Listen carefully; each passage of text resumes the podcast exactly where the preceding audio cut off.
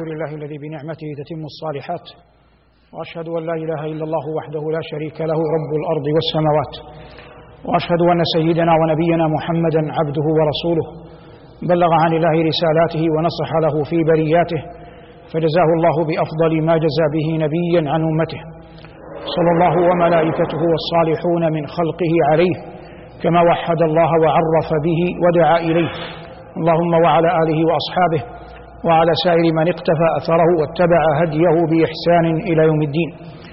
أما بعد، أيها المؤمنون أيتها المؤمنات، إن من أجل المقامات في الدنيا تدارس كتاب الله تبارك اسمه وجل ثناؤه، وهذا فضل عظيم وموئل كريم ومنزل شريف يمن الله عز وجل به على من يشاء من عباده، ونسأل الله جل وعلا أن يزيدنا وإياكم توفيقا لما يحبه ويرضاه.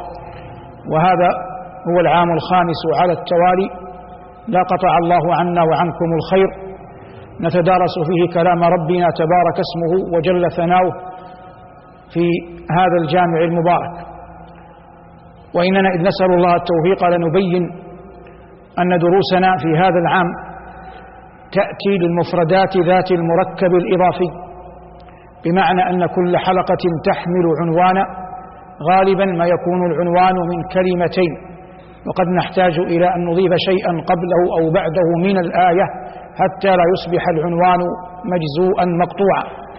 وعنوان حلقة هذا الدرس المبارك فطرة الله، وقد جاء هذا في كلام الله عز وجل في سورة الروم، وهي سورة مكية. قال الله عز وجل فيها: فاقم وجهك للدين القيم فاقم وجهك للدين حنيفا فطرة الله التي فطر الناس عليها لا تبديل لخلق الله ذلك الدين القيم ولكن أكثر الناس لا يعلمون. فهذه هي الآية التي سنتدرسها بإذن الله في لقائنا هذا، على ما عهده الناس في التدريس من أننا نستطرد كثيرا في معان لغوية ومعارف علمية وميادين تاريخية وغيرها مما نرجو أن يكون معينا على تبيين كلام رب العزة والجلال. الآية يخاطب الله فيها ابتداء أشرف خلقه وأكرم رسله، فيقول له: فأقم وجهك للدين حنيفا. والحنف في اللغة الميل، إلا أنه مع الاستعمال الشرعي واللغوي أصبح شبه مقصور على الملة التي بعث الله بها الأنبياء جميعا. قال الله عز وجل عن خليله إبراهيم: ملة إبراهيم حنيفا وما كان من المشركين.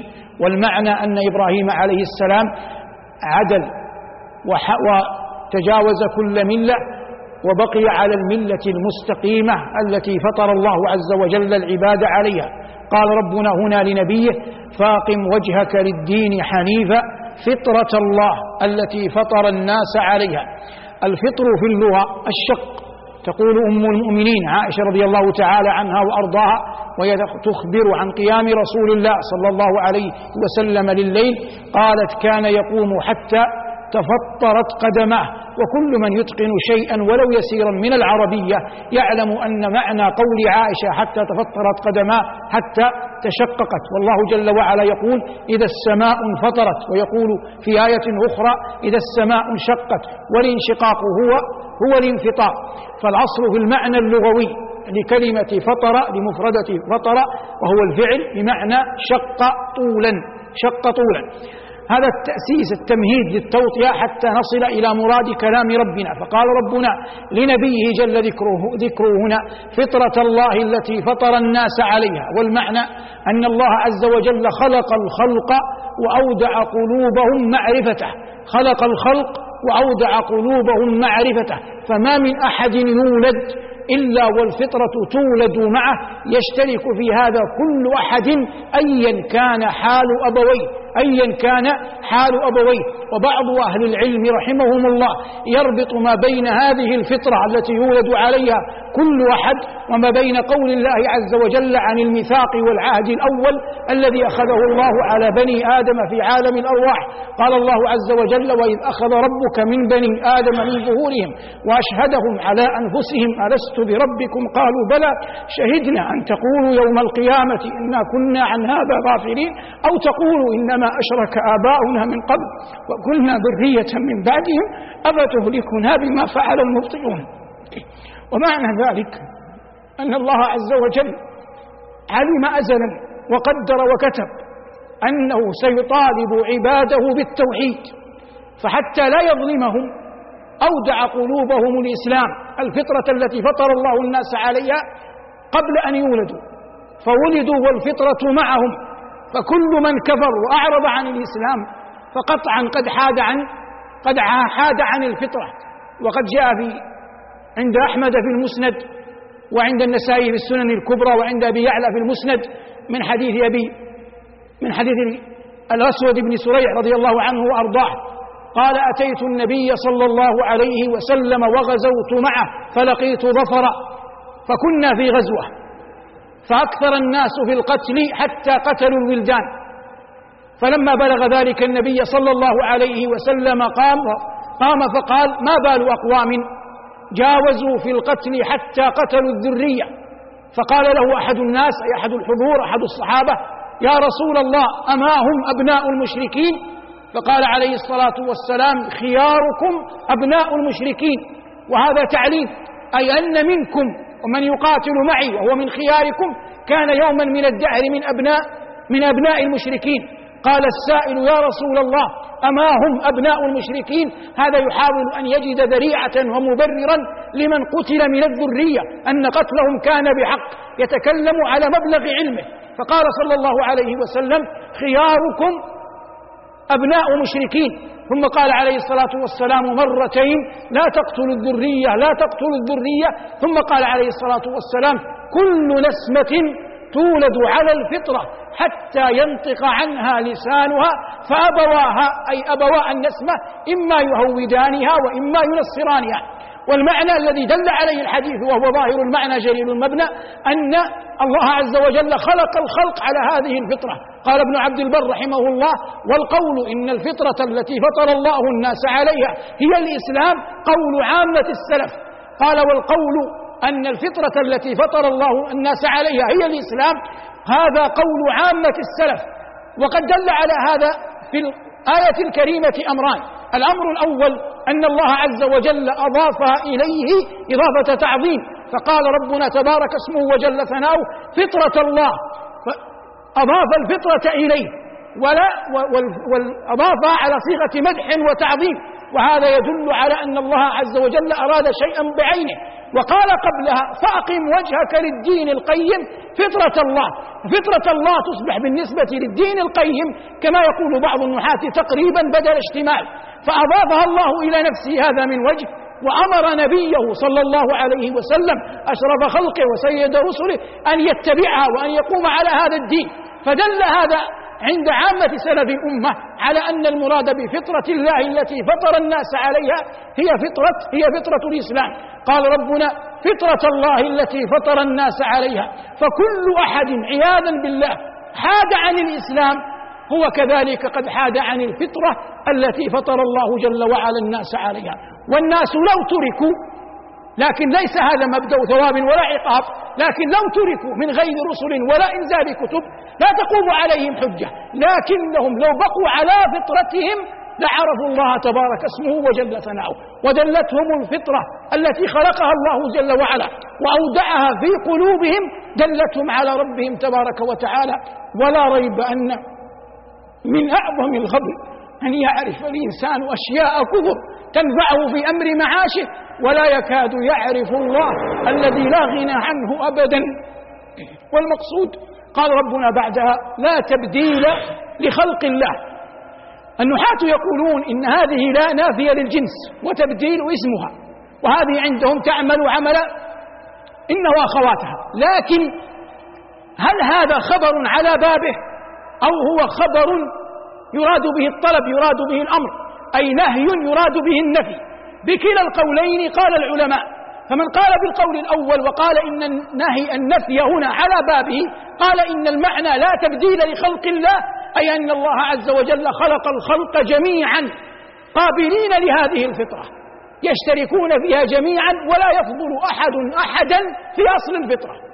هؤلاء القائلون بأن الآية على بابها، وآخرون قالوا إن النفي هنا وإن كان خبرا إلا أن المراد به الأمر، المراد به النهي، المراد به الطلب، فقالوا إن المعنى لا تبديل لخلق الله، لا تفتن الناس وتبدل ما خلقهم الله جل وعلا عليه من الفطرة وتغير خلقهم. وقال بعض أهل العلم إن خلق الله هنا بمعنى الدين، وممن قال بهذا البخاري رحمه الله وتبعه عليه ذلك على ذلك آخرون، واحتجوا بقول الله عز وجل بسورة الشعراء إن هذا إلا خلق الأولين.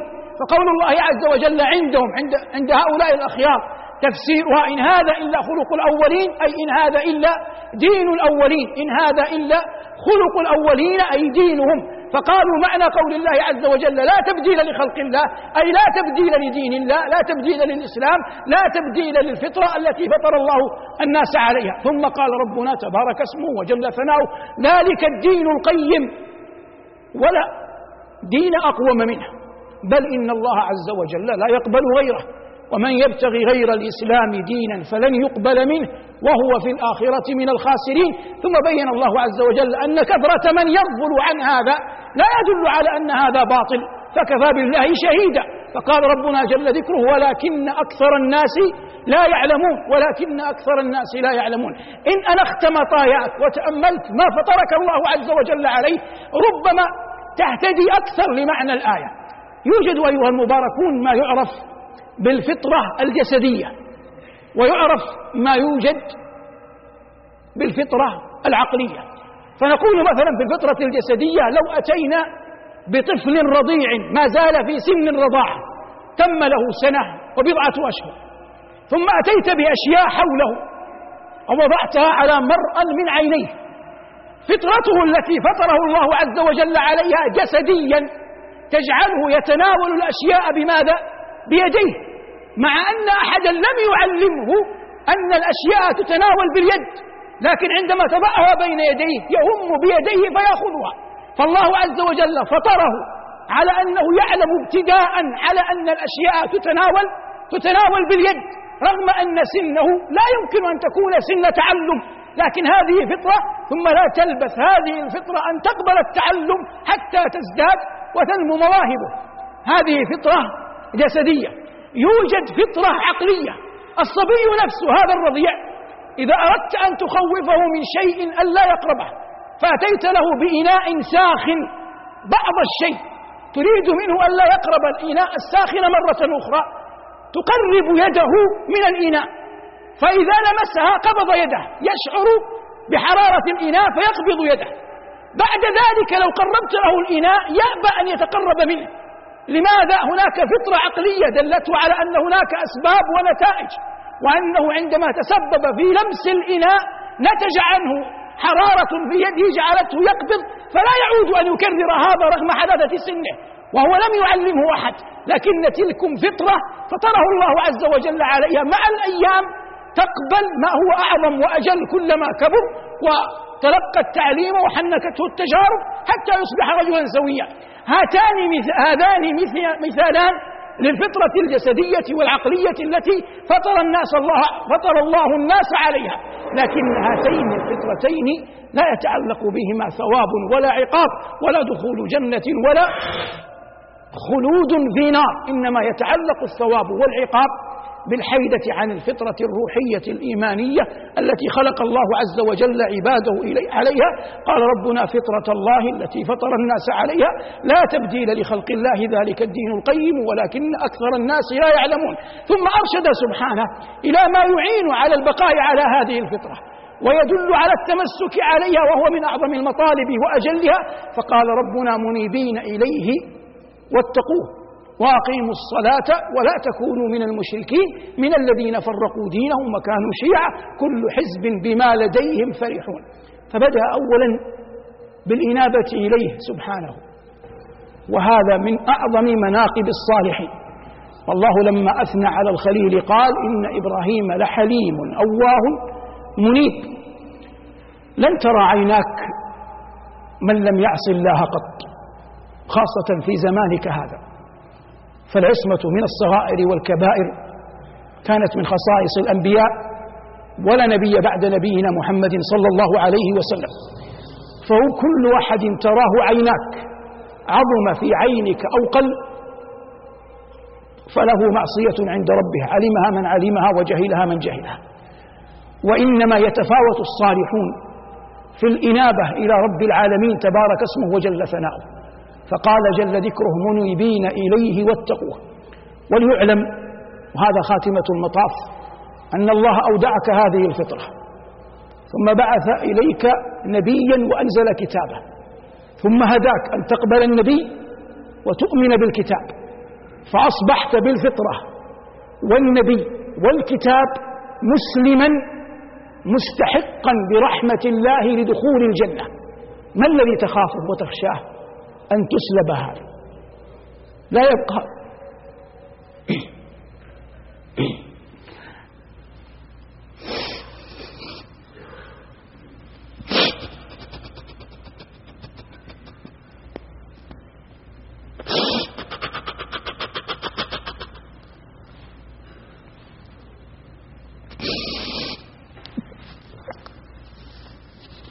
لا يبقى في العمر مما بقي شيء مخوف أعظم من أن يبتلى الإنسان بأن يسلب الإسلام. قال الله عن الصالحين من خلقه ربنا لا تزغ قلوبنا بعد إذ هديتنا وهب لنا من لدنك رحمة إنك أنت الوهاب. أحيانا الله وإياكم على الإسلام وأماتنا عليه وجعلنا الله وإياكم مباركين أينما كنا، وصلى الله على محمد وآله والحمد لله رب العالمين.